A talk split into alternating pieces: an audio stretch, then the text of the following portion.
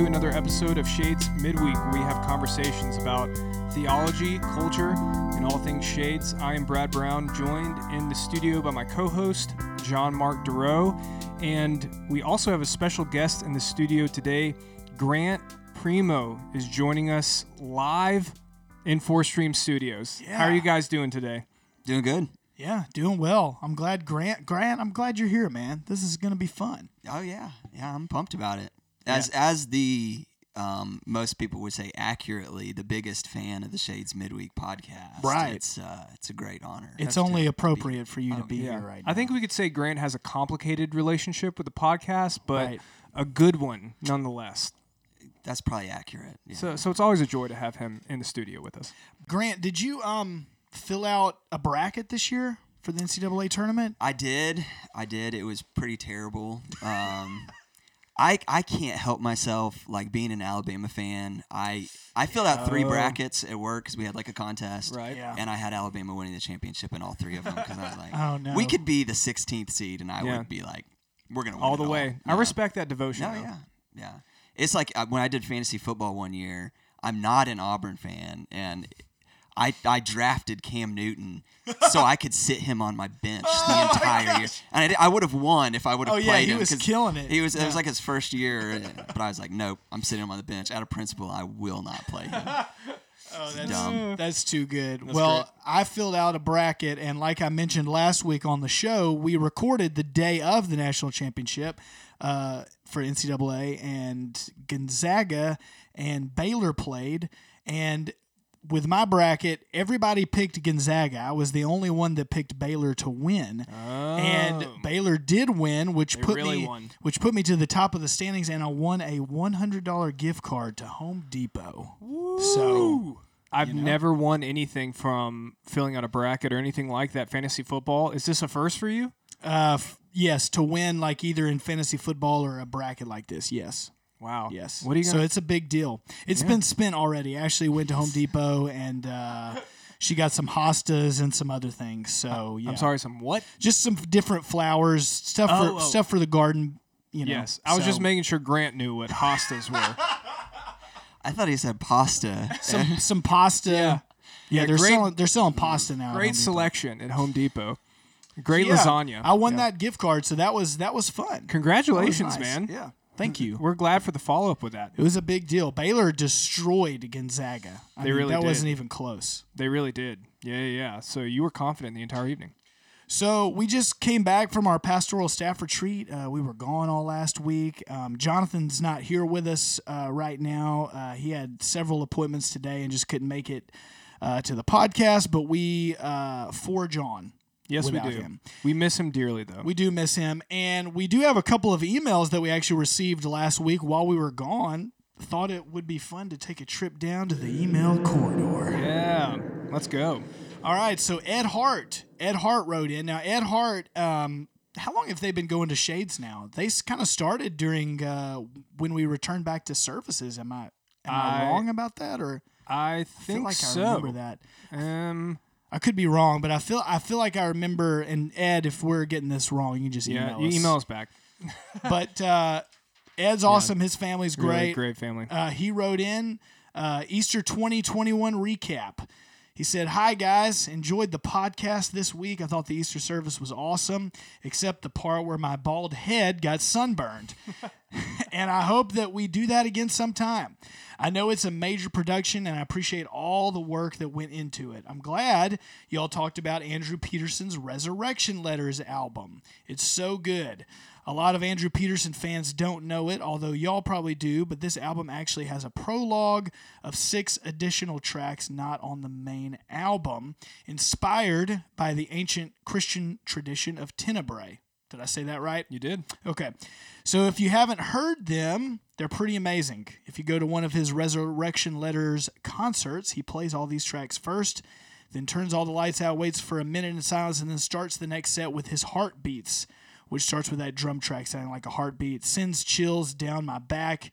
And then he actually sent us a picture uh, of the band playing last Monday night uh, at the Ryman At the Ryman, Nashville. yeah. So I guess that was two weeks ago now. But uh, yeah, we opened up with his heartbeats at the Easter service, and um and then Jonathan for JM's album of the week last week. Jonathan's album was Resurrection Letters from Andrew Peterson. So Yeah. it's a great record. Um, I had no idea about the extra songs. and I didn't Thanks, either. Ed, for so, pointing that out. Yeah, glad he drew some attention to that. That's awesome. Definitely check that out. Um, and just thanks for writing in. We appreciate it. yeah. Yeah. Yeah. So we got another email, I think, right? We had so many emails. We just we just selected two though. For- Inundated, Yes. inundated with emails. Yeah, we're gonna have to hire someone full time to go through all these things. Um, our second email is from Kenneth McCants. oh, Kenneth. That's Oh, Kenny. That's what my that's what it says on my Apple Mail. Um, and maybe I shouldn't have said his last name. He wrote, "Hi, Kenny, last name redacted here." Uh oh. Okay. since you know I'm I didn't know Kenny's last name, and I'm sorry about that, Kenny. but he does have a last name for those who are curious.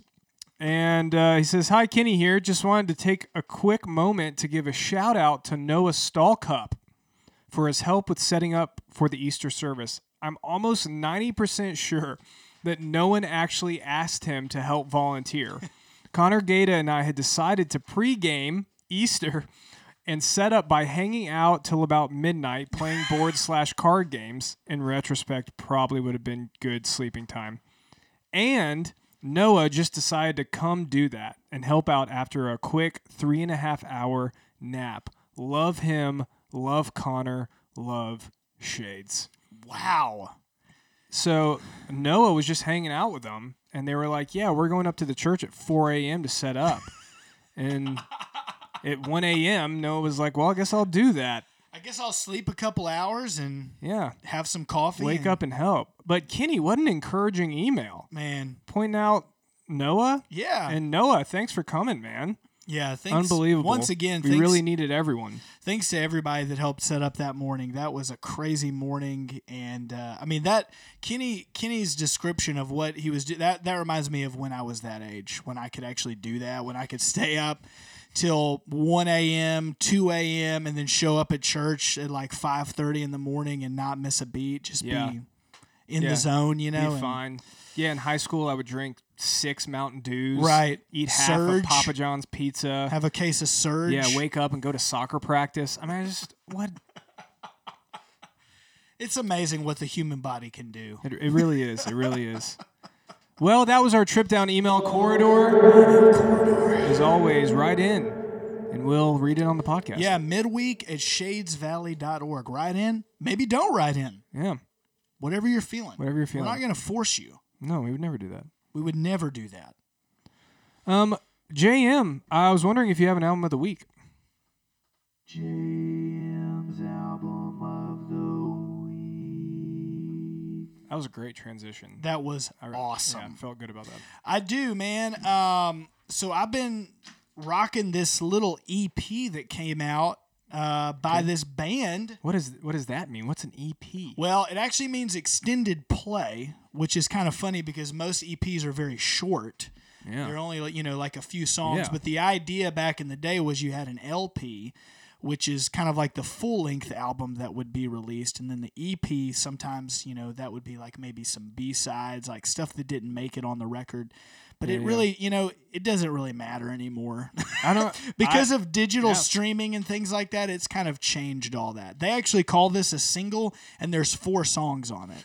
So I, you know, nothing makes sense. something's not adding up here.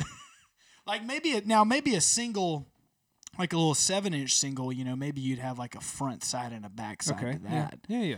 But uh, Interesting. I had no idea. Grant, did you know what EP meant? I didn't. I'm pretty had sure that's what it means. No idea. Yeah. So anyway, so this is like their single, but I'm calling it an EP because it's got four songs on it, and it's Greta Van Fleet. You guys familiar with Greta Van Fleet? I've heard of Greta Van Fleet. Yeah, well, I not- am because you introduced me to them, Jam. Yeah, so for those of you who don't know who they are, they're an American rock band from Frankenmuth, Michigan. Naturally. I don't know much about Frankenmuth. Formed in 2012, uh, it consists of two twin brothers, the Kiszka brothers, and then they have a younger brother that's in the band, and then uh, one of their friends uh, plays drums. So the vocalist and the guitar player and the bass player, they're all brothers, which is pretty cool. Um, what caught my attention about them a few years ago was that I hear this song and I'm like, that sounds exactly like a lost Led Zeppelin song that I've never heard before. Um, and to my surprise, it was not Led Zeppelin, but Yeah. it just everything about it from the voice to the way the guitar player played his riffs to the way the drummer would do fills and his grooves. It just sounded exactly like Led Zeppelin. Now, this is kind of controversial because I feel like some people, uh, it rubs them the wrong way that they sound like Led Zeppelin. The band, right? well, I don't even know necessarily. I, I mean, maybe it does. You know, it seems like I feel like they've tried to distance themselves a little bit. I think they've tried to. They've definitely, like in this Wikipedia article I read through earlier, it kind of talked about, it had some quotes, and they talked about, oh, yeah, like, you know, the guitar player was like Jimmy Page. I studied all of his stuff. Like, it got to the Oh, point okay. where I knew how Jimmy Page would think. Uh, I got you. Um, okay. So they've been pretty open about yeah, yeah. about some of that stuff. Now, the singer claimed that he didn't even get in. These guys are young, by the way. He didn't even get Yeah. Hmm. into Led Zeppelin until he was in high school. So it maybe came a little It's- later. he sounds almost identical to Robert Plant. He does sound like Robert Plant. I will say, after listening to them a good bit, he does remind me of the lead singer from Rush, Geddy Lee. Oh, okay. And and I don't know if you guys know who Rush is, but they have a Oh, their famous song Tom Sawyer. They're like a progressive rock band from Canada. Yeah, So he does kind of remind me of Rush a little bit, but all the way that they I see that that. they play together. So I'll play you some clips here of. Uh, let me fast forward this a little bit, and you can hear exactly what I'm talking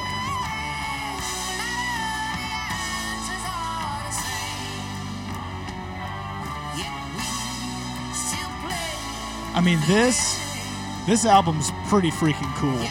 yeah. I'm not gonna lie. I I put it on one day and I was like, yeah, it's all right. And then I listened to it recently, like on repeat, and I really started to get into it. This song in particular has a killer guitar solo.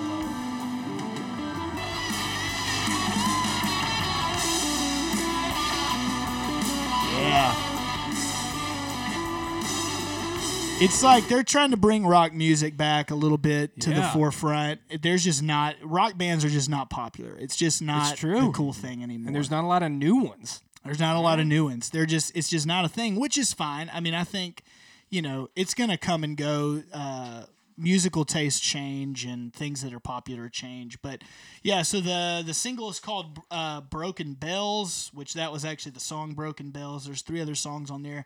They have a forthcoming LP coming out actually this Friday, so they should hire me as their marketing Yeah, totally. consultant. Um, I mean, with the numbers for this podcast, I'm telling you what. Uh, what is that record called? Don't hire me yet. Oh, the battle at the battle at Garden's Gate. That is the name of the forthcoming LP that comes out on Friday. So everybody right. check that check out. that out, Greta yeah. Van Fleet. very cool. Very cool. It is very cool. So, Brad, what's what's going on with you this week? Well, I definitely feel like we should enter into Bradford's book club.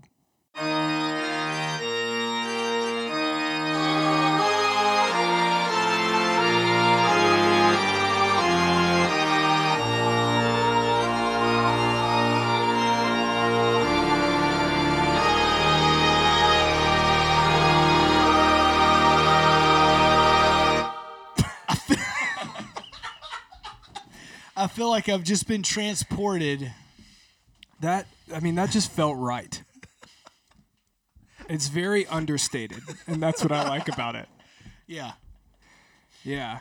Wow. I feel like I need to sit up straight. my, my posture's bad. Yes. Wow. Okay. So give me a second to collect myself after that.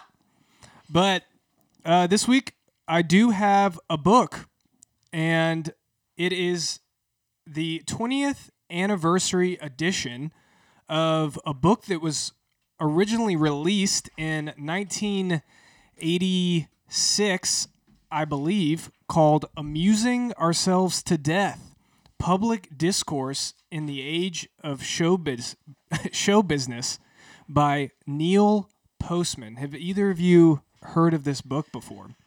Man, not. I feel like I've heard the name Neil Postman before. Um, but t- why don't you tell me about it, Brad? Yeah, so I'll read a little bit from the back cover. So this is off the back cover. Um, it says television. You got to think this is 1986. Oh yeah. Television has habituated us to visual entertainment measured out in spoonfuls of time. But what happens when we come to expect the same things from our politics and public discourse? Okay, Neil, I think you might be onto something. What happens to journalism, education, and religion when they too become forms of show business? Oh my goodness. 20 years ago, Neil Postman's Lively Polemic was the first book to consider the way that electronic media were reshaping our culture. Now, with TV joined by the internet, cell phones, cable, and DVDs, amusing ourselves to death carries even greater significance. Elegant, incisive, and terrific, terrifically readable, it's a compelling take on our addiction to entertainment. So, goodness. this book was introduced to me when I was in seminary. It was required reading for a spiritual formation class that I was in. So we read about it and had a discussion, um, and it's it's uh, very fascinating to uh, read about Neil as he talks about his concerns um, about how television is going to shape us. Oh my goodness. This crazy technology of television and and entertainment, how might that shape us? So it's definitely uh, a prophetic word, and you're probably not going to agree with everything that he says, but um, I definitely think it's worth a read. There's a Christian uh, writer, author, speaker named Andy Crouch, and uh, one of the things that he says that I think is so helpful is he says, if we were to speak wisely in our present time, then we must go back and read uh, books from different time periods. And so don't just read news articles, don't just read blogs, especially as you're thinking through very uh, complicated issues. Um, he said, you know, for those that are going to speak wisely into our time, for those who are going to give a word, it will be those that kind of steep themselves in the past and are, are students of history and listen to voices that have come in previous ages. And so that's always stuck with me. Um, and so I think uh, Neil's book can be a a good word for us. Uh, if I can just have a few more seconds, Yeah. I was going to read uh, the foreword, the uh, part of the foreword. The foreword really grabs your attention, which is, I think, an accomplishment for an author in a page to really grab your attention and and your interest for what's coming ahead. Um, and in the foreword, I actually uh, quoted this uh, at an Ash Wednesday service um, two years ago. And in the foreword, he's talking about uh, Orwell's 1984, the book 1984. And that book is a dystopian novel in which there is this um, oppressive, powerful force that is controlling people in this dystopia. And he sets Orwell's 1984 right next to Aldous Huxley's Brave New World. And in Huxley's Brave New World, it's a dystopian vision, but it's not this kind of outward force that people hate.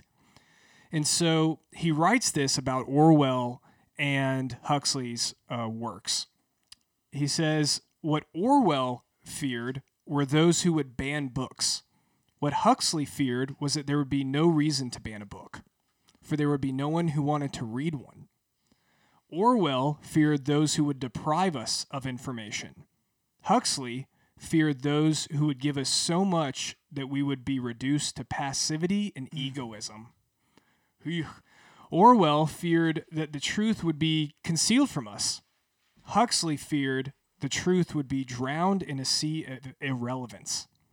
Orwell feared we would become a captive culture.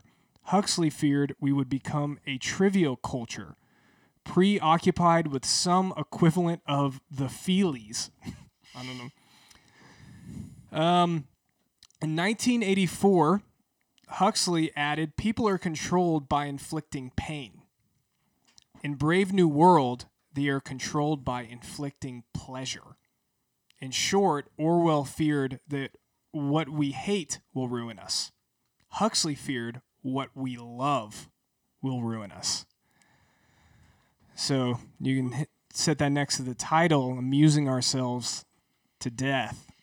Wow. So definitely a prophetic word, uh, Yeah. a, a word for our time as we think about our interaction with uh, streaming, Netflix, Amazon Prime, Hulu. Also thinking about social media, thinking about Yep. news articles at our fingertips. Yeah. Um, I mean, just all over, the above. overwhelmed with the amount of information. I mean, we were just Right. talking about that the other day. We were talking about, uh, I think we were talking about the new Justice League, like Zack Snyder cut.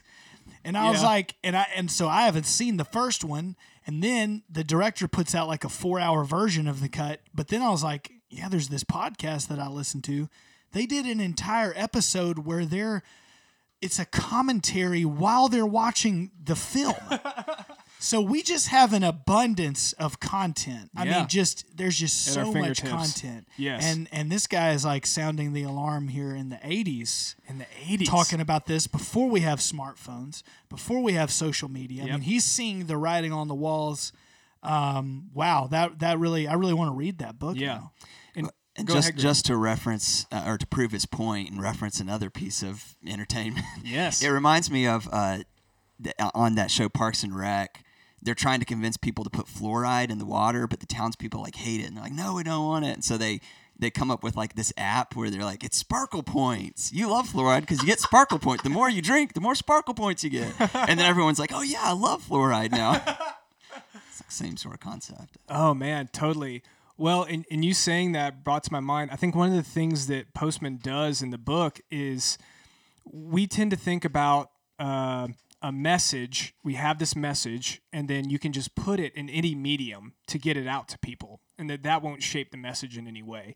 But I think Postman challenges to think that the mediums through which we communicate uh, actually end up shaping the message itself in either a positive way or a negative way, and that these mediums can end up shaping the content and shaping uh, what we learn, how we learn, all the above. And so it's a it's a fascinating conversation as we think about how information about politics, as we think about uh, local news, as we think about uh, marketing on social media. I mean, just all the above. It's uh, there's so much to talk and think through. So it would this would be a great book to get three four people Yeah. read together and just have a discussion on. There's a documentary that Brad and I both watched. I don't know if you saw this, Grant. Boys State. Did you see that documentary on I, Apple TV? I want to see it. I haven't watched it yet. Okay, it's excellent. And the film, they start off with this quote that you read about Huxley and Orwell. Yes. And what's it, that documentary, I highly recommend it because I'm not going to go into everything that it's about, but essentially it, it shows you how some of these things play out uh, within our political systems and how these these uh, kids from these high schools use social media and kind of all these things that he's talking about at their disposal to like ruin your opponent um, and to uh, rile up your fan your your voting base.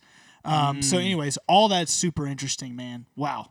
No politician would resort to catchphrases You're and right. slogans instead of nuanced conversation. That's crazy. Yeah, that's crazy to think about. yeah, wow. amusing ourselves to death. Neil Postman, the, the 20th anniversary edition. Man, what a great pick. Thank you, Brad. Yep, you're welcome. And I hope you all enjoyed that new jingle. Yes. So, what are we doing today? Well, Grant is in the studio because, well, one, we just want to hang out with him anytime we get the opportunity. Of but course. then, secondly, we're doing a meet a member. Woo! Meet a member. And in light of that, I thought it would be great since we had a new jingle for Bradford's Book Club. Oh yeah. I thought since we have reoccurring episodes of Meet a Member, we need a jingle. Oh yeah. So I sat down in Four Stream Studio this week, and uh, I was in here for at least thirty six to forty eight hours straight. Didn't Wow. eat, didn't sleep, hadn't seen my family in a while. I'm very, I'm exhausted right now. yeah, But you look exhausted. but what came out uh, was one Bradford Bradford's book club jingle. Yeah. Um, Which was excellent, by the way.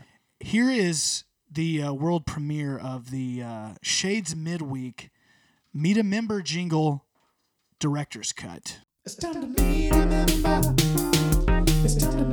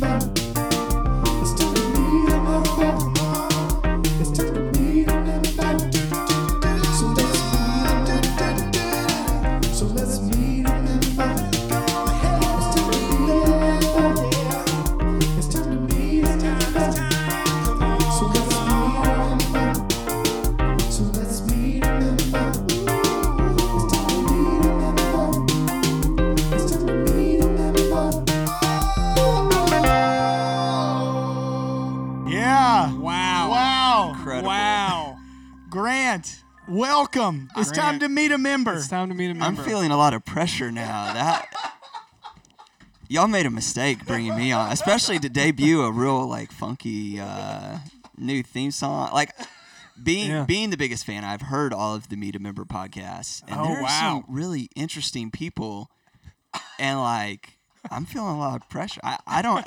I didn't pick apples like Bill. I don't have interesting things. To, so I'll do my Oh. best.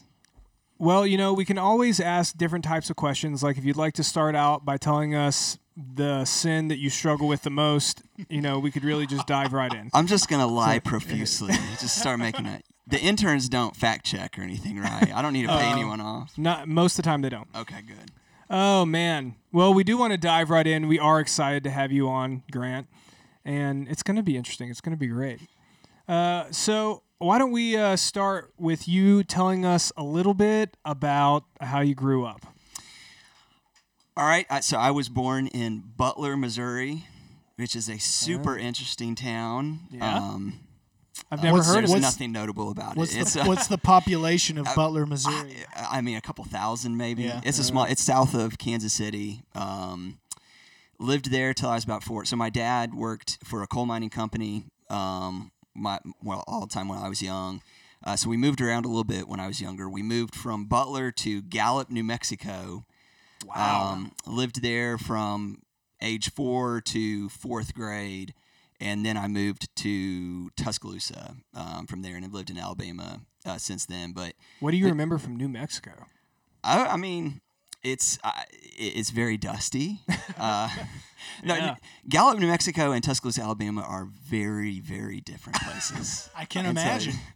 like not just like climate wise. Like in, in New Mexico, our house had the air conditioner was called a swamp cooler because it pumps humidity into your house to cool it off, and like Wow. that's just unfathomable to me now. Like yeah, you don't need one of those in Yeah. in Alabama for sure. Um, but like culturally, New Mexico is it's a lot. It's like kind of laid back, like California, but not cool like California. Um, and uh, it's it- very transient in Gallup. There aren't many people who've been there for you know generations. Okay, Um, so it was really okay. different coming to Alabama, where it's much a lo- a lot more traditional, a lot more formal. I think than than New Mexico was. Oh, yeah. um, a lot more people that had like grandma living down the street, which Right. was a kind of weird concept for me because I've never lived around like extended family at all. Mm. But um, so yeah, uh, I have three sisters, um, an older sister and two younger. So I was the only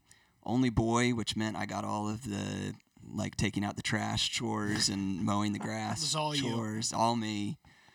Um, but yeah, pretty pretty normal childhood though, I'd say. Yeah. Now, question: Did did you ever play with Barbies growing up? Because see, I had one sister and I had two. I had well, I had another female cousin, and so I played with Barbies. But this because it's like there's all that's all you could do. You know, it was either do that or watch the news with my, you know the adults. Who wants to do that? I, I would like to lie about this, but there's video proof of me playing. my, me and my sisters, we, we had Yeah. a little like a video camera that I mean, we recorded ourselves doing all sorts of nonsense, and I'm so Right, glad right, yep. YouTube didn't exist then because Oh yeah, it would have all been preserved. But there, I used I used to bring my action figures in though, yes. and my younger sisters yeah. especially would get so mad because I'd be like. My Ghostbuster's killing this Barbie, and she's like, "Stop! That's not that's not part of the narrative. they were not fans. But yeah, I I definitely and uh, you know, you just have to when you have sisters, you just Totally. have to do what Yeah, what we they would wanna do. we would do like dance recitals as well for the family and all of that. there Yeah. there may or may not be a video of my sister and I making a music video to Michael W. Smith's Place in This World where we have like Love a, that song. A Yes. sheet hanging up and one person is like behind it doing like a shadow singing. Oh, it's so bad. Oh, that's so great, and we we need to get that video to post to the uh, Instagram. Yeah. Oh, I've burned it. it's gone. So I take I take it from the Michael W. Smith reference as a child. You did you grow up a Christian? Did you grow up in a Christian home? Going Oh. to going to church? Yeah, I mean, so, uh, church was a what probably one of the biggest influences, biggest parts of my life growing up. My parents were strong believers. We were always in church, and back in the day when being in church meant like Sunday morning, Sunday night, Yeah, Wednesday, and then another couple events during the month. You know, whatever was going on, and so um, my parents were always real involved at our churches.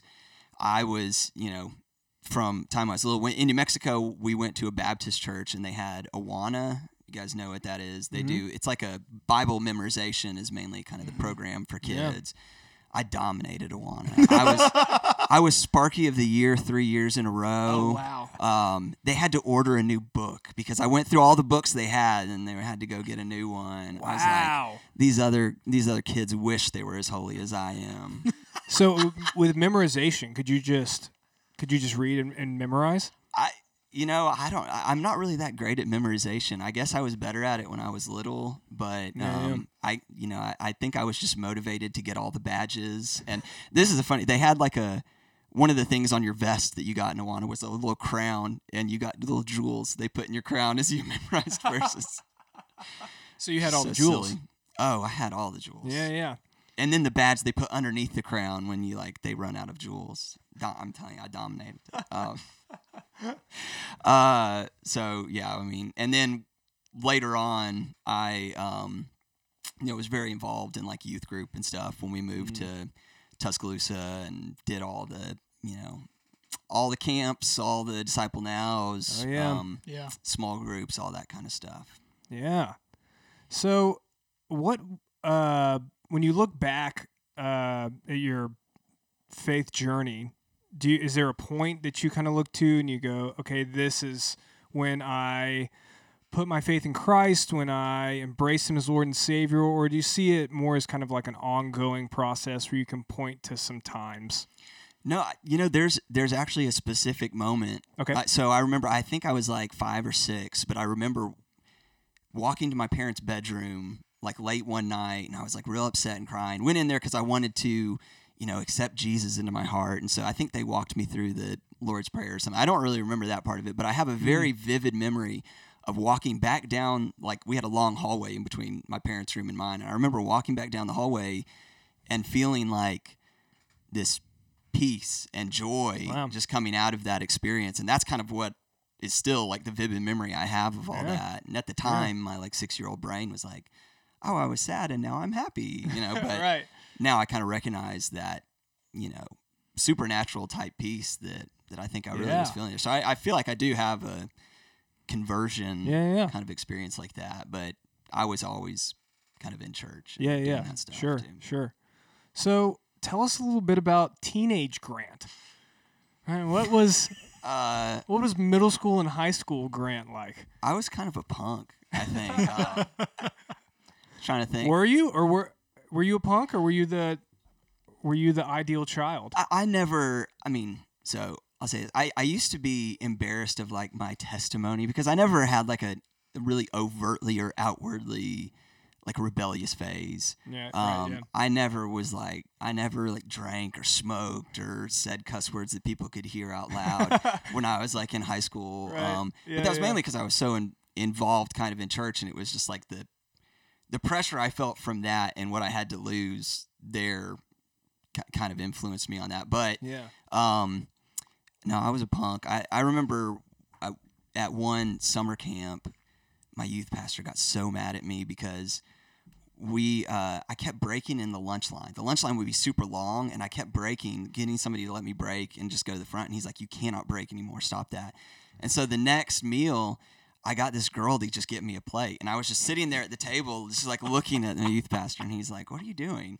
And then this girl comes over, and is like, "Hey, here's your lunch," and, and he was like, "No, no," and he took it away, and, Oh man. and then I had to have a long conversation with him, but I did it. I I was kind of a little bit of a punk, kind of arrogant, you know, typical teenager type stuff. Oh yeah.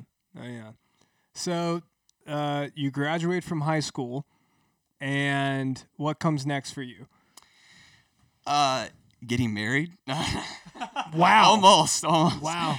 No, so I stayed in um, I stayed in Tuscaloosa. I went to the University of Alabama for undergrad. Um, and you want me to just talk about how I met Brooke now? I mean, with Yeah, yeah, sure. yeah, yeah, sure, go that's for it. great. my wife Brooke, by the way, if you don't know. Um, so I met Brooke when I was, I think I was 14 or 15. So she says we met um, after ch- church, of course. We had one of those spirit nights at the youth group where it was like everybody wear your school colors, and the more people you bring from school, At first, the more when you said points you. Spirit Night, I was like, okay, wait, what? Are we Not- talking Holy Spirit? Or are we school, school spirit? spirit. Yeah, School yeah. spirit night. No, yep, got it. Um, and so it was like a competition between the different schools in the youth group to see who would get the most points, and you won some prize or something. Um, but Brooke came to that apparently, and and I was at that point playing guitar in the youth band, and she says she came up to me afterwards, and I talked to her and her friend. And I don't really remember that, but there was just so many girls who came up to me afterwards. I mean, how can Yeah, I it's hard to remember Hard all to of them. remember. Yeah, totally. Natural. Well, if you're a guitar player, Oh, you know, it's oh, just, yeah. yeah, not not a bass player, Right. You know, keyboardist, but No, but I do I I do remember getting to know her at, at church, uh, like like seeing her and trying to figure out her name. And this kind of ages me a little bit, but figuring out her AOL screen name so we could talk on Oh. Instant Messenger. oh yeah. Do you Um, remember it? Jotled. Jotled at AOL.com. Oh yeah. Um. So Jo- what's behind? What's that stand for? Do you know? Um, so her her maiden name is Led, last name is Ledbetter, and Jot. I think her dad's name is John. I don't know what the OT. Her mom's name is Terry. It has something to do with her parent. It was her Oh, parents' okay. AOL account. So Oh, I got you. I got you. hopefully I didn't write anything explicit on there. Um, they saw. No, what was funny is so Brooke's mom is a nurse, um, and she was the nurse at our high school. Uh, she started one year being the nurse at our high school, and this is before Brooke and I were really dating or anything. We were kind of had been talking a little bit through church, but so I find out she's the nurse, and so I faked sick so I could go to her office just to kind of scope it out and talk to her mom, and end up I get her mom to let me be her assistant. So I the first like six months that I knew her, I probably spent more time with her mom than than with her because I was her, I went in every day. Like instead of going to a class period, I would go to the nurse's office and like help her. Which meant usually meant you know going to Chick Fil A and getting biscuits for us to eat and stuff. Um, but uh, Very sneaky, Grant. So you were a persuasive individual as a teenager, huh? Uh, I, yeah, probably uh, manipulative, maybe. you know, no. Um, so we we dated off and on throughout most of high school, um, and then in college, I stayed. I'm a year older than Brooke, and so I went to stayed in, stayed in town, went to the University of Alabama, and we kind of kept dating off and on through college, and then um, got engaged when she was 19 and I was 20. Wow. Um, Super Mm. young.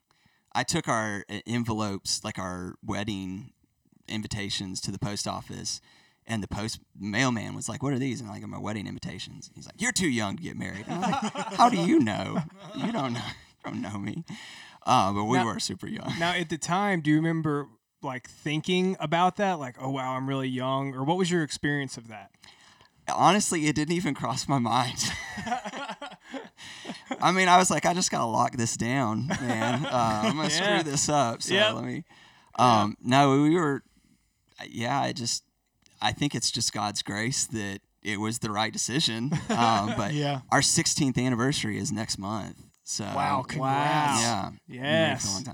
Long time. We we were so young though when we got married. We went on a cruise for our honeymoon, and we you had to be 21 to go on a cruise without a, a chaperone, and so we had to get special permission and like show them our marriage certificate for them to let us go on our honeymoon cruise. they're like, Hey, my mom young." says I can go on this. Can you guys let me on the boat, please? I promise. it was the other embarrassing thing on that honeymoon cruise was um, what my best man at the wedding played kind of a joke on us by repacking one of our, one of our bags with a lot of um, adult type uh, said. items. Um, one of which was a pair of handcuffs. And they don't like you taking those things on to a cruise. I didn't know any of this stuff is on there. So I, you like you turn over your suitcase, you know, at, at the beginning, and they they run it through the X-ray machine and stuff. So we're already on the boat, and I had and they they come over the loudspeaker. Grant and Brooke Primo, please report down to the security station. So We we, have go, the youngest people on this boat. Please report to the. so we we go back down, and the security station is in the middle of the two lines of all the people coming onto the boats. Everyone's there, and they have everything from that suitcase Oh my gosh! spread out on a table. Oh, no. And I was just like, oh my gosh. And and the the security guard who's taking just immense pleasure in ribbing me about this, you know, holds up the handcuffs and he's like, What are these for? I was just like, pleasure, I guess. I mean, what am I supposed to say to that? Uh, they didn't let us take the handcuffs. I was like, throw them away, fine. Just please let me leave. Um, went back on the boat, but Wow. Okay, so what? And what? Y'all are freshmen in college at this point? So I'm I'm this is after after her freshman year, after my sophomore year. So being very young was great. I loved Yeah. it. I mean, And being married in undergrad. yeah. I imagine that led to like a very different undergrad experience. Oh yeah. I mean, I was see when neither one of us were like party scene going out to bars. That just wasn't really our our deal. So it wasn't like we were missing out on something. Um, but it was it was fun because looking back on it now, I realize you know, we were just so like carefree. Um, Yeah. because I mean, we we both had to. Su- we were married. We had to support ourselves because our parents like we're not paying for you know you married people to for your life. So we had to Right. we had to Wow. support ourselves. We both worked multiple jobs and and had that, but like Wow. there was just so much fun time that we had together. You know, without kids, without real pressure of a job, you know, just part time job stuff and and school, and it was it was really fun. It was really fun Yeah. and a lot of the stuff like we i mean a lot of this the growing that you do in like college when you're first getting out we went through a lot of that together and that was Sure. really that was really interesting and really fun to kind of have this process that we're going through together of kind of really becoming adults i mean because 19 and 20 you're not really you're not really we were married but we weren't really adults but um and that that was really neat i think that has impacted our our marriage in a lot of ways going through all that Yeah. together in Oh, a totally. positive way Yeah, yeah, yeah. So when did kids come into the picture? Were you a parent and an undergrad student and working multiple jobs? And if so, are you a human? uh, no we had our first daughter evie. Um, we'd been married. She she just turned uh, nine back in january. Um, so we had been married for whatever 16 minus 9 however many years that was. That was my first year after law school. That was my first my first year working. We had Okay. evie. Um, and then two years later we had uh, silas who uh, just turned seven and then two years after that we had shepard who it's today is his fifth birthday actually Oh, Wow. happy birthday shepard Happy Happy birthday, he's Shepard. a big listener of the podcast Right. Yeah, right. totally. I'll Uh, sing happy birthday at the end, maybe. Yeah, we should. uh, yeah, so three kids came much later, despite some rumors at the time we got married. We were only engaged for like four months, and there was definitely some people like, Oh, oh, you wow, know why they're getting married young. The talk of Tuscaloosa over here. I threw that in one of. I knew one of. It was actually a parent of one of our friends who I heard made that rumor, and I made sure to be like, "No kids yet." Every time I saw him, come on, man. Uh, all right. Uh, we do want to hear uh, more about your vocation, but before we do that, John Mark, I think it's a good time for a lightning round. Yeah.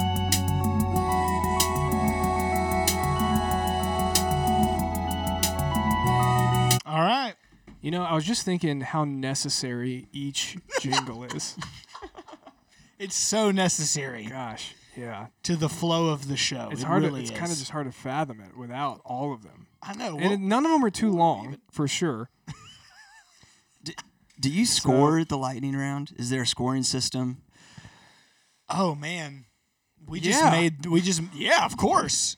Sure, yeah. Uh, I We'll- just want to we'll- know how I compare. We're gonna mean, release come the results at a later date, Yeah. undetermined. it's more of a feeling based thing in the moment.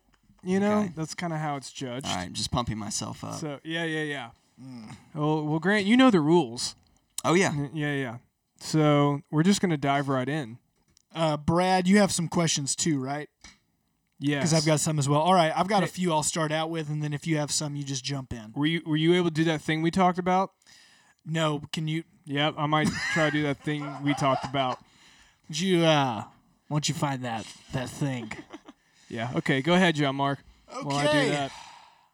All right, question number one: How do you like your eggs? Scrambled, um, of course, put a little cheese in there. Yes. And something I've been doing lately, instead, I used to add like milk to make them a little bit fluffier, Mm. but now put some Kerrygold butter in there. Oh, dude, So yeah. good. Makes I it so love rich. Kerrygold butter. Yeah. That's the best butter. It it Oh. melts. It melts better than any Mm-hmm. other butter. I mean, it's just it's just fantastic. My my uncle Jim also makes his. He's a chef. He makes his own seasoning, and I put that in it. Oh, it's wow. Okay. I'll share That some with you guys. It's so good. Does he uh does he work at does he have his own restaurant or something? No, he worked for this chain of um, pizza and like Italian restaurants in the Midwest called um, Mazzio's Pizza, Okay. and I forget what the Italian restaurant name is, but yeah. Okay. Cool. Great information. All right. How do you like your coffee? Uh, I like cream and sugar in it. Okay. I mean, people try to make you feel bad for putting cream and sugar, like it's somehow more manly to drink coffee black. Yeah. But like, Yeah. I, I just, I don't, I don't get it. Yeah. I, that's how I started drinking coffee black, because I was shamed in a community of men. You shouldn't feel. Sh- I'm here to put a stop to that. You shouldn't Thank you, feel Grant. shame. It's drinking something does not determine your manliness. You know, that's a good word Or, for us. or it's a weird way to determine whether someone is manly based on. True. it's very true. Do you like milk? Uh, you're you're not a man. All right. Facebook, Instagram, Twitter, or TikTok? Oh, Instagram. Mm. Is that's a very millennial thing, I guess, to like Instagram the most. If you're younger, you Probably like one so. of those other ones, right? Yeah. Yeah, I, mean, probably. I feel like yeah. I do I I've definitely on a huge Twitter kick right now. I'm loving Twitter. Yeah, I like Twitter. Twitter's close too. Yeah. If you could travel anywhere in the world, where would you go? Uh, I want to. Brooke and I have been talking about going to um, the like Cornwall, England, like the coast of England, and it's Okay. mainly because we watched this uh, PBS masterpiece series called Poldark. Um, yes. that is like set Yep, the all in like Browns- the English The English. Browns have watched it. Oh yeah, Oh wow. Okay, I don't know about this. You guys are gonna have Oh, to tell me about this. I wasn't into it at first, but I came around. The characters grew on you. The characters grew on me. It's a Yeah. good show. It's fun. So it's kind of like the typical like PBS kind of. It's like Down Downton Abbey. Is it like that? It's, Downton it's, gr- Abbey. it's, I would say it's grittier. it's great. oh, okay. It's like a, but uh, yeah, like a period piece set Period in England. piece. Yeah. Yeah, yeah, for sure. Well, speaking of that, if you could meet any historical figure, who would you meet? D- d- have to be dead. Uh, whatever. Doesn't have to be. No, not necessarily. Just Ah. hi- just historical. Just Whatever that means. modern history. uh, I mean, I think it'd be cool to meet Michael Jordan. Yeah, that would be cool. What do you? Th- what would you say to him if you met him? I'm just curious how that I how mean, that conversation would go down. I always had this dream when I was little of challenging him to like a one-on-one game just to see how bad he'd beat me. I think he still.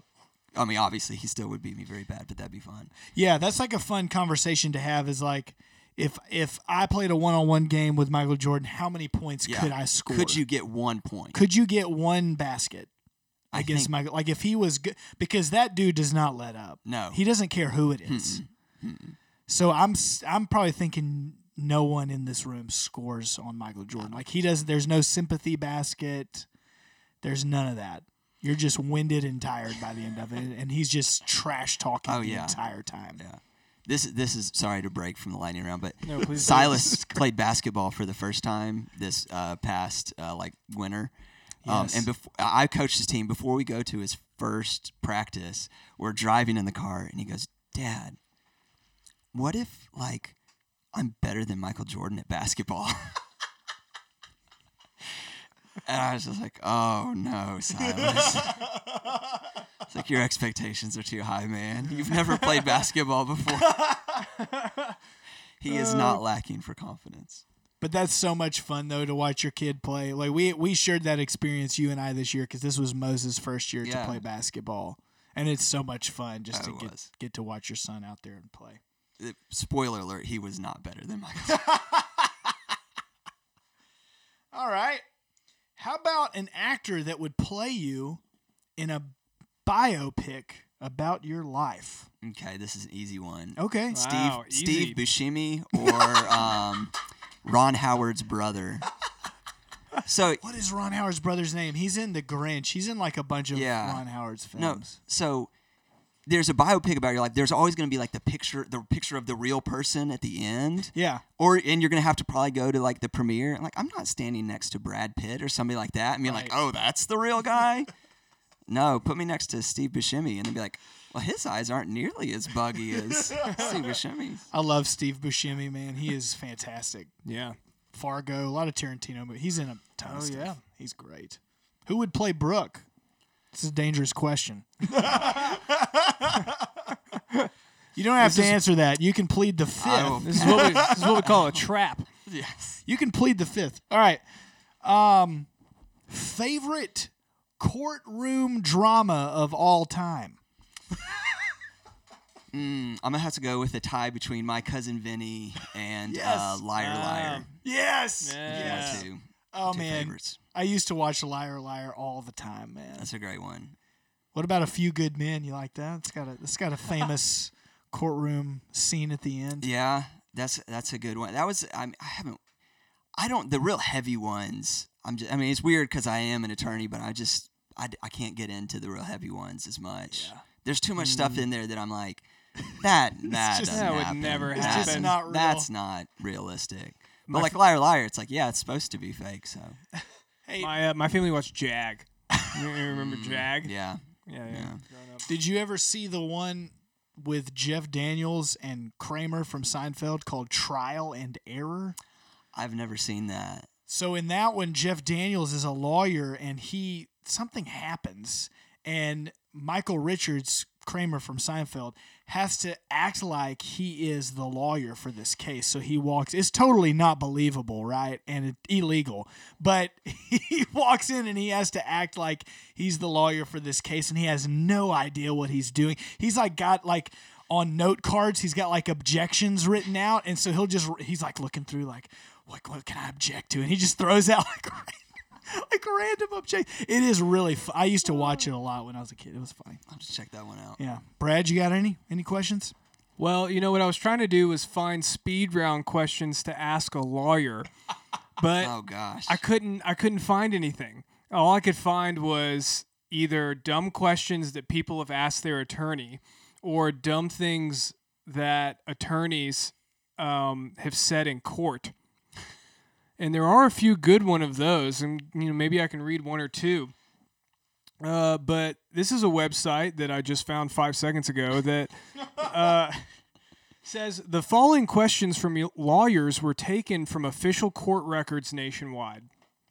Uh, so the first one is, uh, "Sir, was that the same nose you broke as a child?" Question. Next good one. Yeah. Now, doctor, isn't it true that when a person dies in his sleep, in most cases he just passes quietly away and doesn't know anything about it until the next morning? Solid lawyering right there. Uh, ma'am, were you alone or by yourself?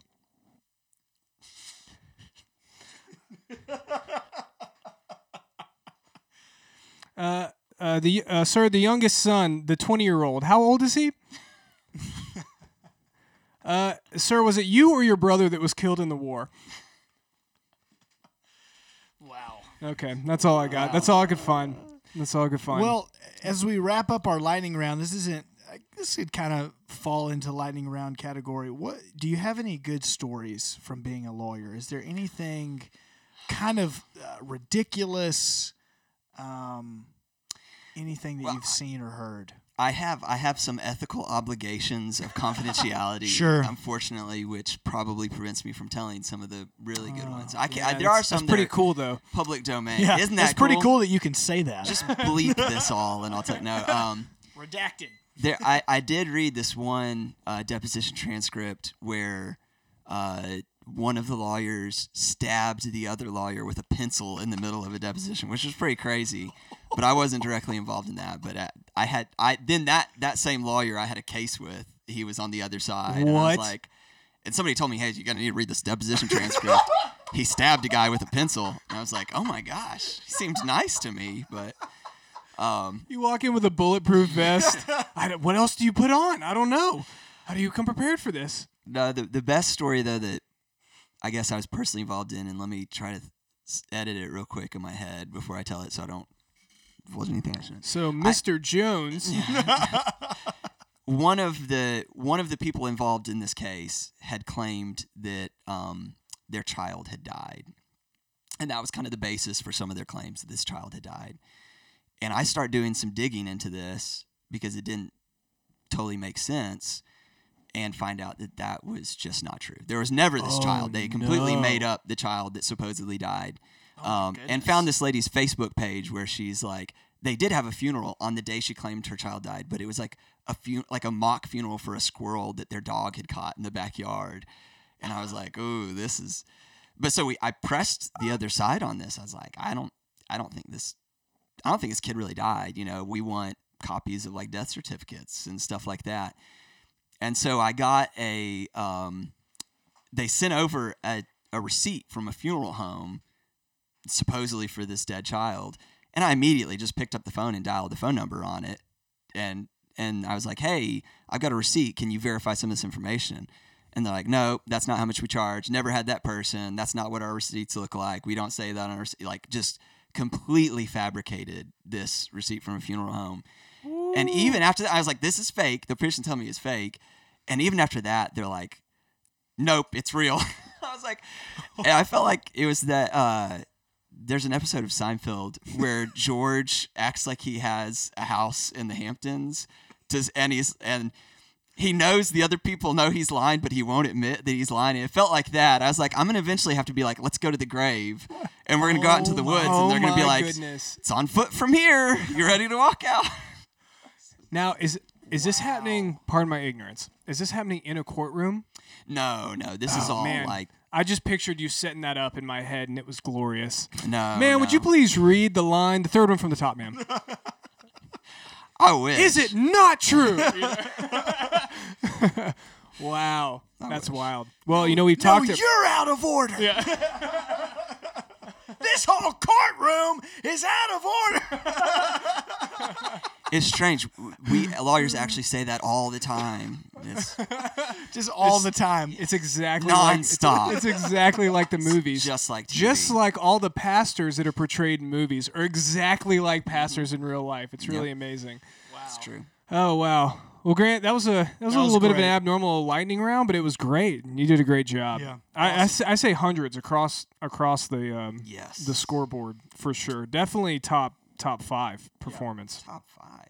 One hundred percent. So, uh, Grant, we we would uh, like to hear you in in a serious way uh, talk a little bit about your vocation and uh, kind of how you decided to become a lawyer and what you do now in your day in and day out, and how you sleep at night. No, So first question: Where do you get off?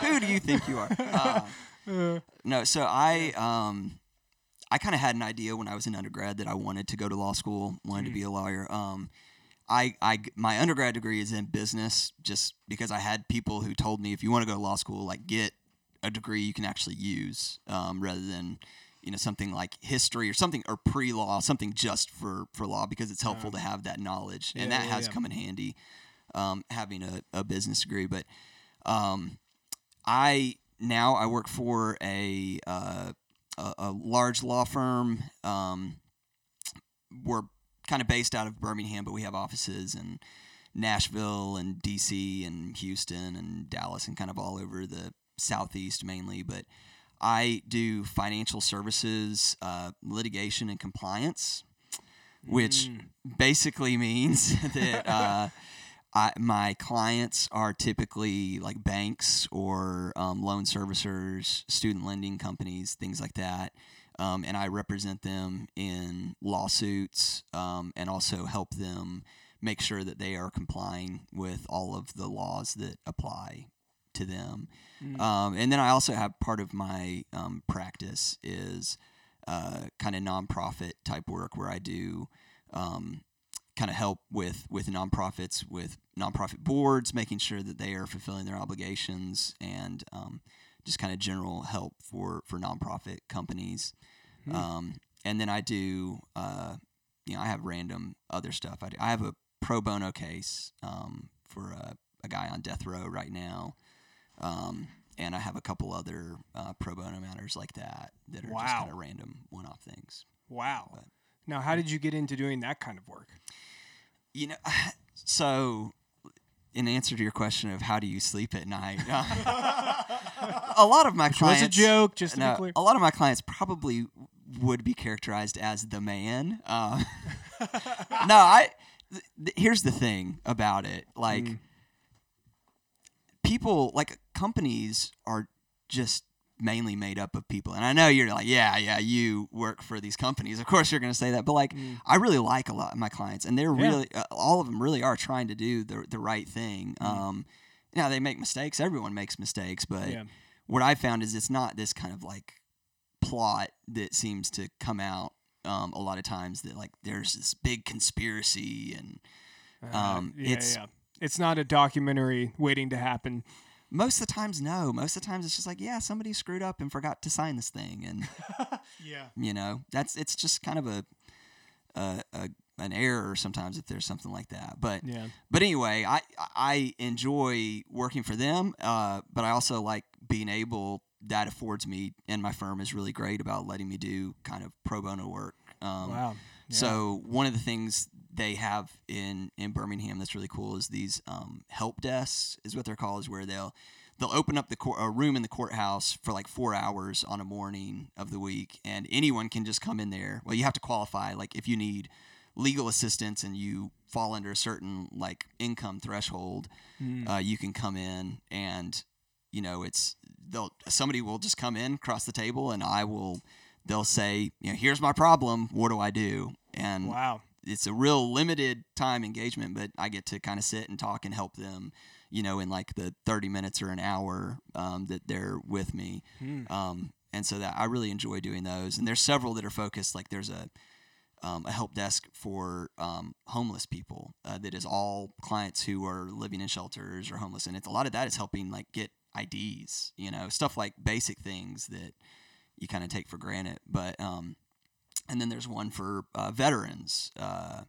and a lot of different. So I, I like Yeah. to to you know th- those things are really interesting too, and it's it's nice to be able to do something directly for an individual where you can really feel like oh, I'm really helping this person right, Right. here with with the advice I'm giving them. Yeah.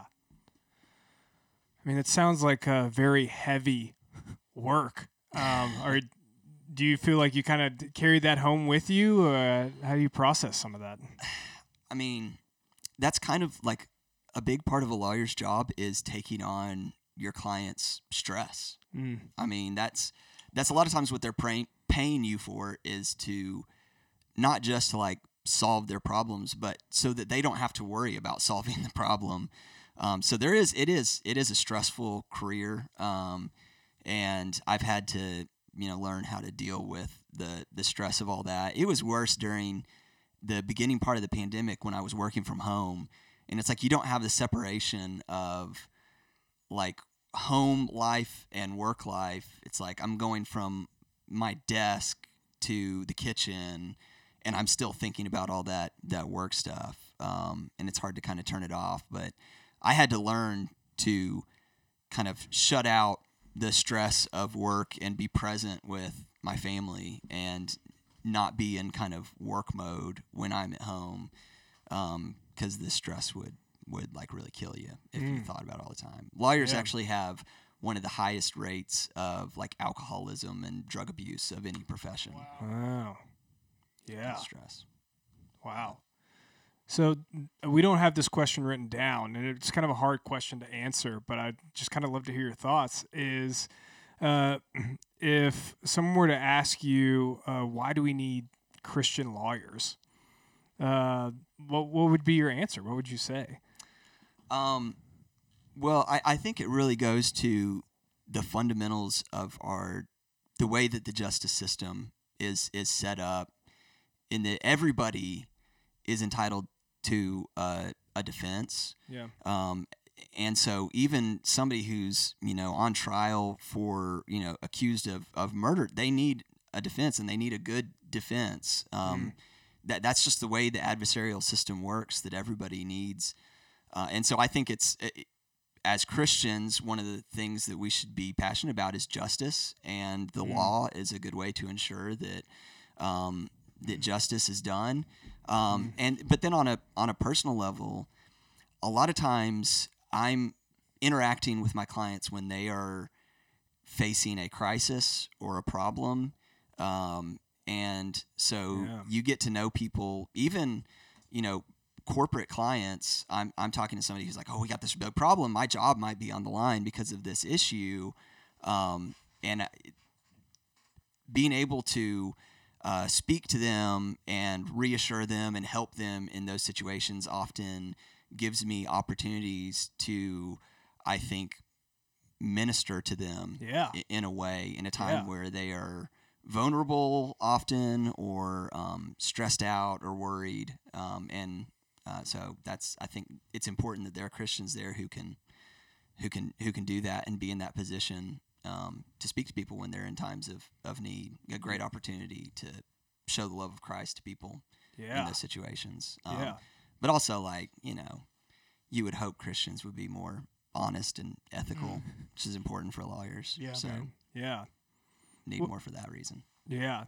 Well, and it's so cool to hear you talk about your pro bono work and you're using your career and your experience and your expertise to serve those that might not have the resources to pay someone like you or to have a good defense. And so that's really cool just to Yeah. hear you talk about in here as well. yeah Yeah.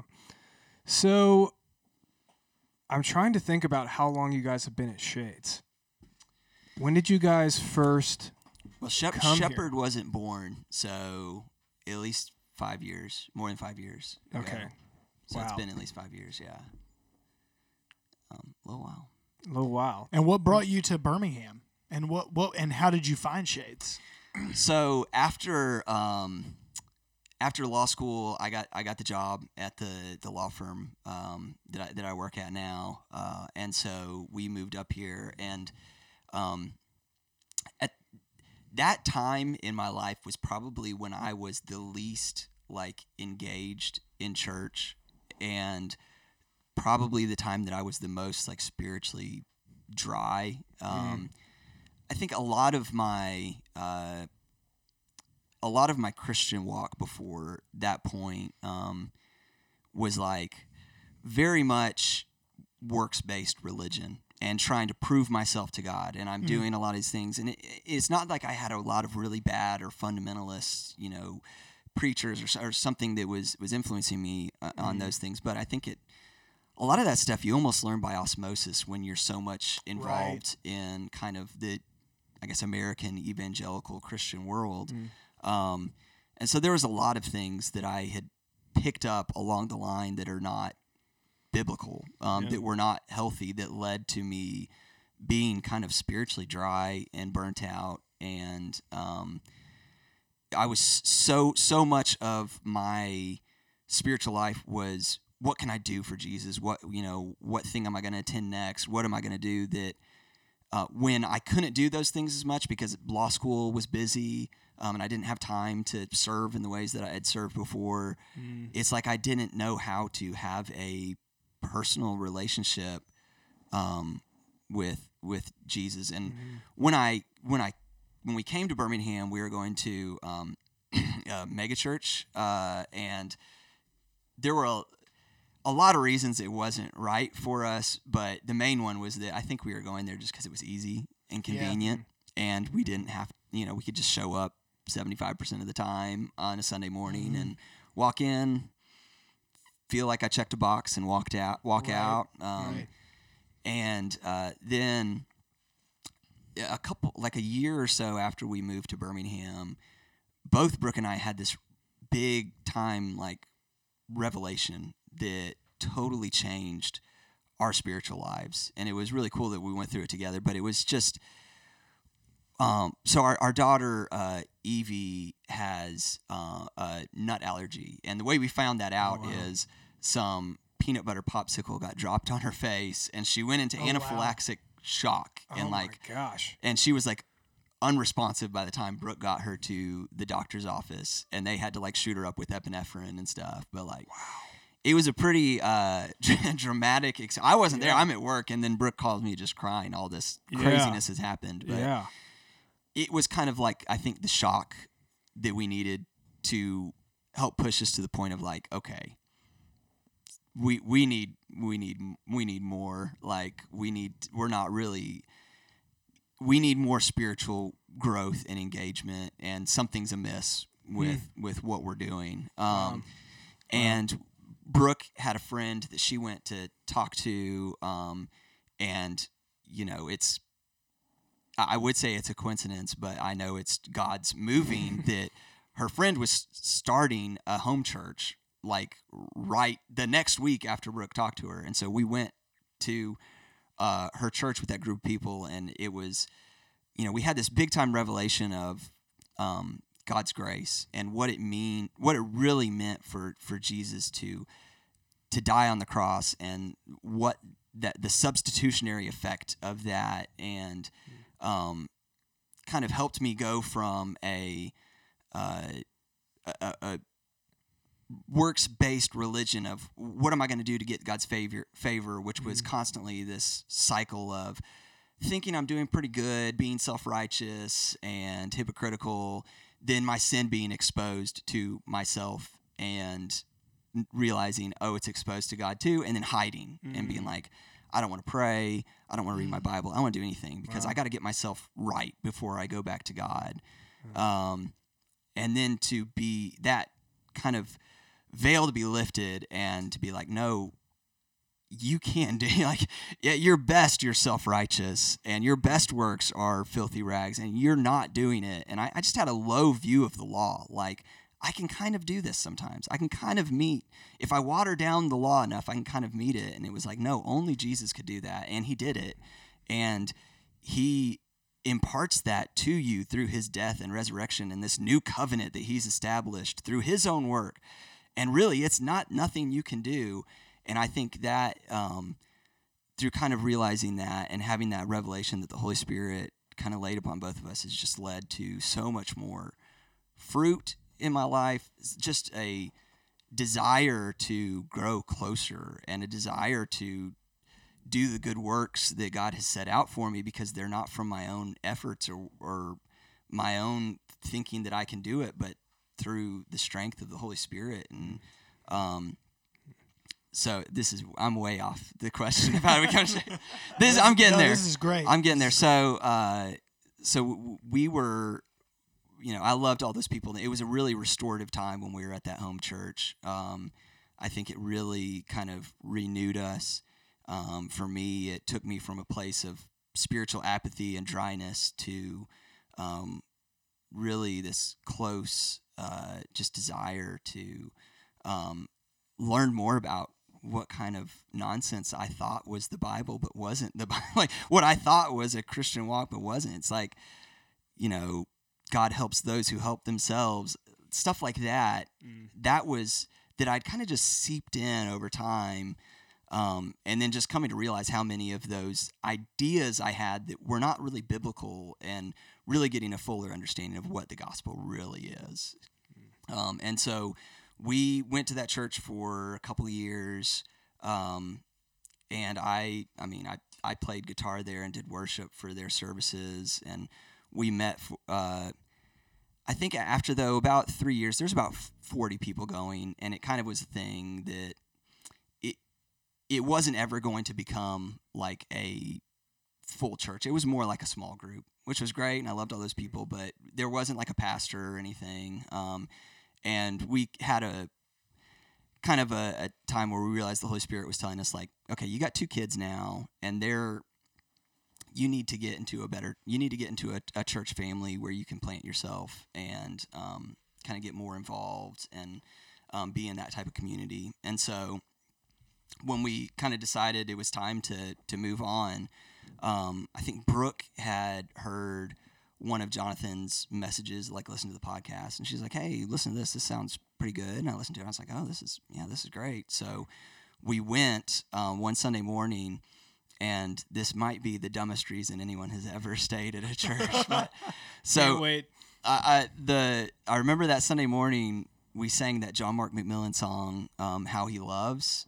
Um, you know, so the original version of that John Mark McMillan, the line is, uh, "Heaven meets earth like a sloppy wet kiss." That's right. The famous line. Uh huh. And it, you know, it got changed to "Unforeseen Kiss" by the Crowder. by the Evangelical Industrial Complex. um, which I hate that. I hate. Oh yeah, it's it's yeah, that's the worst. But so we're singing that song, and I'm sitting there like, okay, okay, what, what are they gonna do? Are they gonna do the sloppy wet kiss, or are they gonna sell out? Um, and sure enough, did the sloppy wet kiss line, and I leaned over to Brooke, and I was like, okay, yeah, let's go here. And she was like, because Uh, of that JM, line, little did you know. Man, the decisions that you make during the week. That's right. Leading up to Sunday. Wow. Little did you know. No, I mean, I think that was like confirmation because it just, I think it showed all of the things that we were really looking for uh, in terms of like authenticity and, um, you know, of course, like the good theology, but and the feel of everything being kind of more um, laid back and and not as much pretense and not um, a lot of you know putting on airs or putting on a show. Like I, I just couldn't go back to um, a show. I didn't want to go back to sitting and watching a, a Christian show and getting a self help talk with a little bit of Jesus sprinkled in. Um, that just wasn't going to cut it anymore. Yeah. And so I was so glad we found Shades. I mean, we we visited one church. Like we went to Shades. That was the first place we visited, and we never went anywhere else. We are just like, okay, yeah, Wow. this Wow. is it. And then I think Jonathan did one of those weeks where he talked about the kind of four stream stuff hmm. later on, uh, like pretty soon after we started going. And I was like, okay, yeah, yeah, I like all this stuff. This hmm. is this is hmm. good. I'm I'm totally about it. Yeah. So, Did you know anybody at Shades, or d- you guys just visited just cold? Like, don't know anybody. We're just going to this church. We didn't know anybody. Wow, That's great. single person. That's intimidating. I know. I just know from experience, like visiting churches. When kind of after Ashley and I left the church that we were at, and we were went to a few places. I mean, it's definitely like it's tough just visiting a church and not knowing anybody. Just walking in, being like, I have no idea what's gonna happen. I hate visiting churches. I mean, Yeah. we didn't. I, I went to the same like two churches my whole Yeah, life before yeah, that. me or too. three, but Me like too. I, d- I don't like it. I Yeah. can't do it. Yeah. Well, yeah, you you uh, so you obviously mentioned uh, worship and playing in guitar. So you you play in the band here on Sunday mornings. You're actually playing this Sunday morning. I scheduled you uh, today or yesterday. I think I Sweet. Ho- scheduled you. hopefully. Maybe I don't know. You may not be available, but uh, know. I'm in. when did you learn to play and sing? Uh, so I started playing guitar when I was in, I think like seventh grade, and my first guitar teacher was my youth pastor's wife. Um, 'cause she was she's a really great musician. Um, but like the way I learned to play to play guitar was like playing the worship songs that they did, Yeah. and I didn't really know it at the time. But she was training me to play guitar with the youth worship band. Sure. Um, but she also did a lot of like music theory and stuff like that Yeah. because she was a like a music teacher and knew that kind of stuff. So that was uh, I got to you know I really enjoyed that. But I started playing then in our like youth band at church in like eighth grade. Um, right after that, and I played at uh, at church there in Tuscaloosa from you know eighth grade until uh, really until I got into uh, law school and I just didn't have time Yeah. to, to be able to to do it anymore. Um, and then I really missed that during during law school for that period where I really didn't didn't get to play anywhere. Um, and then started playing again at the um, house church and then then obviously Yeah. here getting to play, which is great. Yeah. I love being able to do that. Yeah, we love it. Well, Grant, I think we're, we've reached the end. Sweet. Uh, it's it's uh, Wait, I need to make up some more Oh. interesting facts. Uh, I also Couple spent more a things. summer training camels to go on safaris through Oh, we go. the Sahara Desert. That sounds very interesting. Don't fact check me on that. I'm not going to. No, I'm not gonna have our lawyer do it. The mi- our Right. midweek lawyer, Our midweek lawyer. our legal team here at Shades Midweek.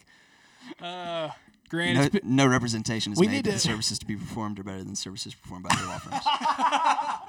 by the way. we need to have Brooke on the show. We need to yeah, get Brooke yeah, Yeah. for sure, here and totally. She Yes. has some interesting stories. yeah. Oh yeah. She's definitely been. Oh, 100%. But oh, we we love the primos at Shades. We Yeah. love having you guys here. You guys serve in so many different ways and uh, bring so much to the community. We're so thankful for y'all and thankful that you came on today to share with us a little bit about you and your testimony. It was uh, it was it was great hearing from you, Grant, and uh, tell Brooke and the family we said hey. Oh yeah. Well, thanks for letting me be on. Of biggest biggest fan. Uh, This is you're really feeding the kind of type of content I like.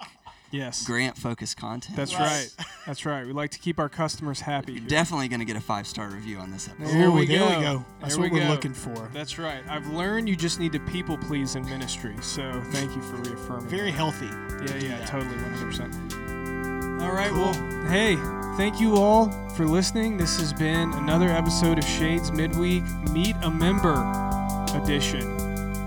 We hope you stay safe and stay smart out there.